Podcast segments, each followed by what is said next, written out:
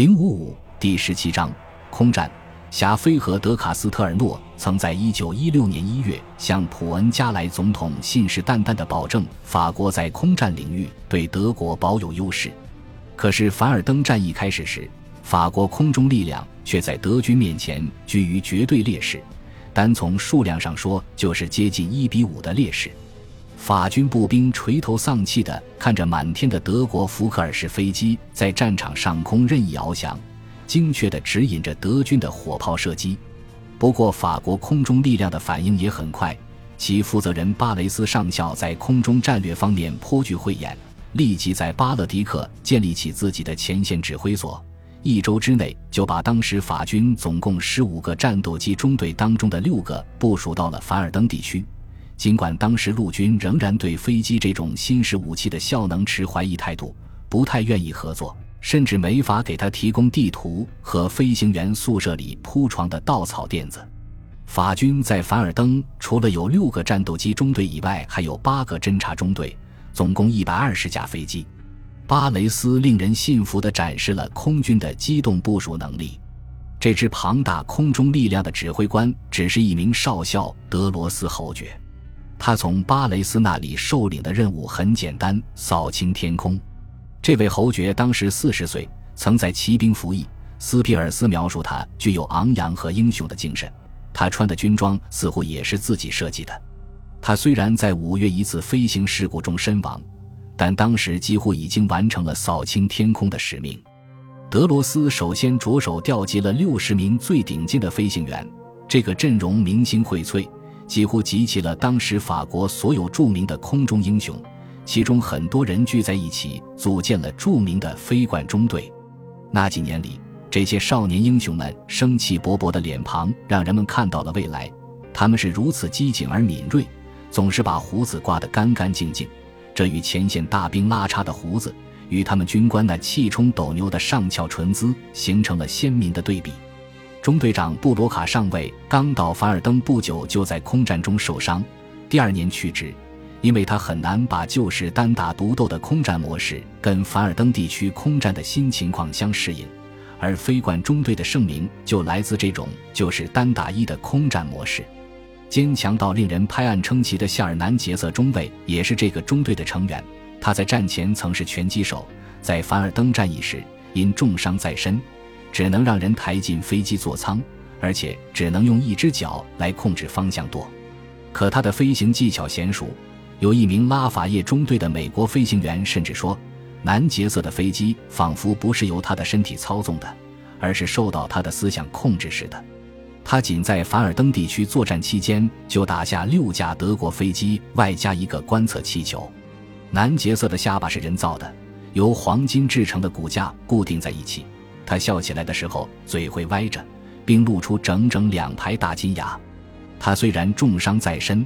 但在战斗和娱乐时都同样的奋不顾身，常常在一整天的战斗之后，开着自己那部巨大的敞篷跑车，长途奔袭一百五十英里去巴黎花天酒地，狂欢滥饮一夜后再开回基地，升空参加清晨巡航。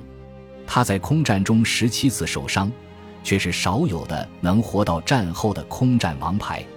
中队里另一位明星是英俊的二十岁准尉让纳瓦尔。他在杜奥蒙堡陷落第二天就取得了飞冠中队的第一个击坠战绩。他父亲是有钱的纸制品制造商，某种程度上他算是个花花公子，厌恶杀戮，声称自己只是被迫进行空战。空军内部的纪律已经够宽松了，纳瓦尔还是拒绝服从，根本不好好写航空日志，还曾因不服从命令被关过禁闭。前线战壕里的官兵特别喜欢他。因为只要空中没有敌人，纳瓦尔就会驾驶着自己那架红色飞机在前线上下翻飞，表演令人心悸的空中杂技，而这是被严格禁止的。纳瓦尔在凡尔登进行过二百五十七次空中格斗，大多数时候都是以寡敌众，打下了十一架敌机。受伤后，他待在医院里，脾气极其暴躁，在康复疗养期间，更是以放荡的丑行震动了巴黎。兄弟阵亡给他精神上带来很大打击，让他陷入长期的抑郁情绪。最后在战争结束的时候住进了疯人院。一九一九年，纳瓦尔演练从凯旋门下穿越的飞行特技时，撞上电话线死于非命，有证据显示他有可能是自杀的。所有这些明星中，最耀眼的那颗无疑是居内梅。他当时二十一岁，在飞冠中队调到凡尔登时，刚刚成为军官。一九一五年夏天的一个早晨，还是一名下士的居内梅打下了三架敌机，那是他第一次出名。居内梅家族的英勇事迹可以追溯到查理曼大帝时代，他本人却没有英雄人物那种孔武的相貌。他很瘦削，也很清秀，有点女性气质。因为身体弱，曾三次报名参军被拒。他和所有参谋军官一样，注重外表的自我修饰，身上总是挂着全部的勋章。德里昂中校在战前写过关于潜艇战和空中飞船的假想战争小说。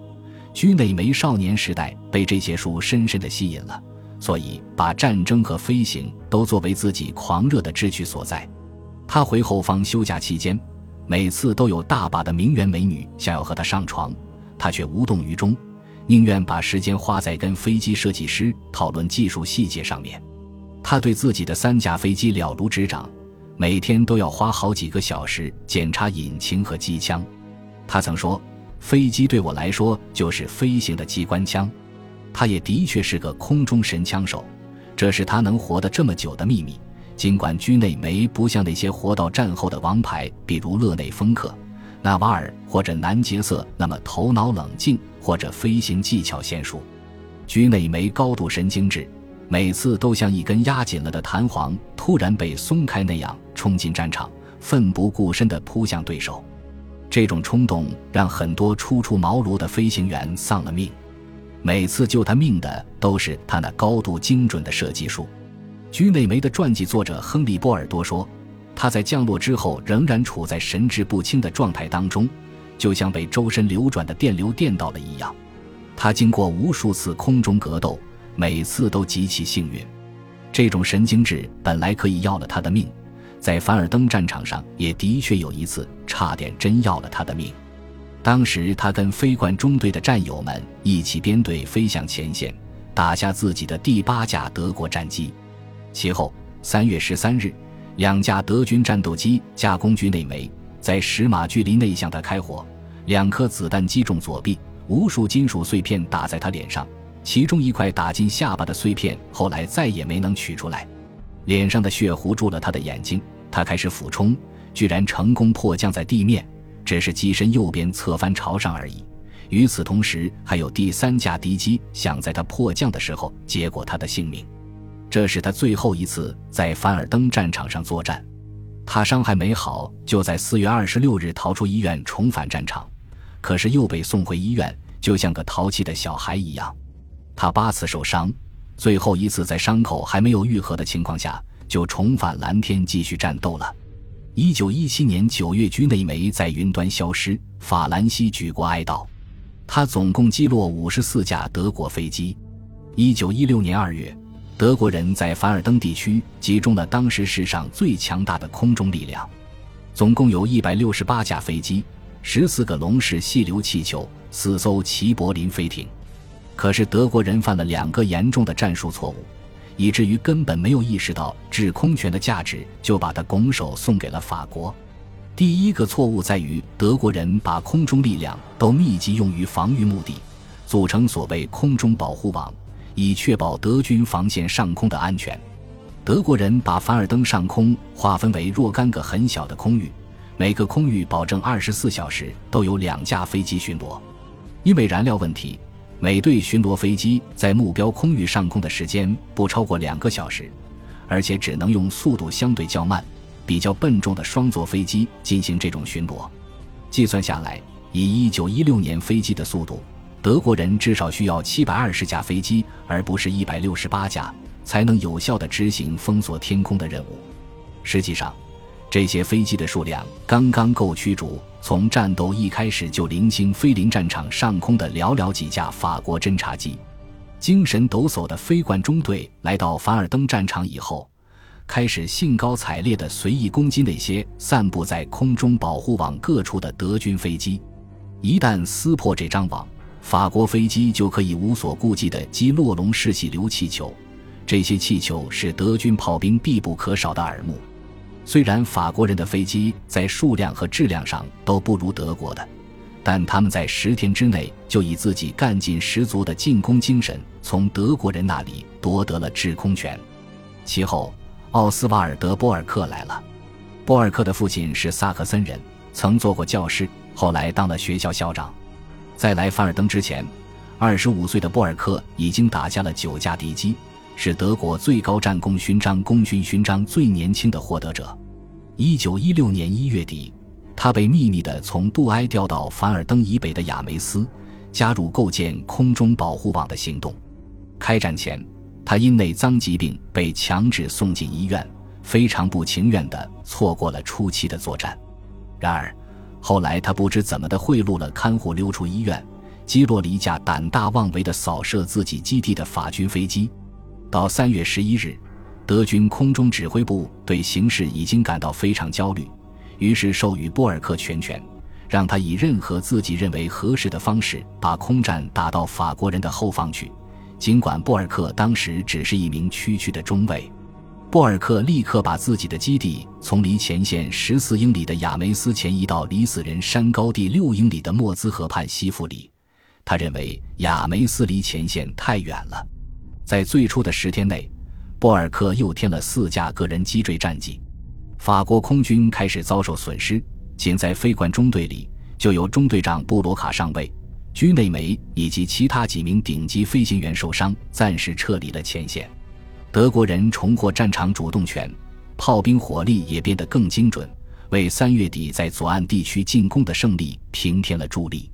波尔克在四月十一日阴郁地写道。仗一天比一天难打，法国人不来进攻我们了，他们远远的在后方飞行。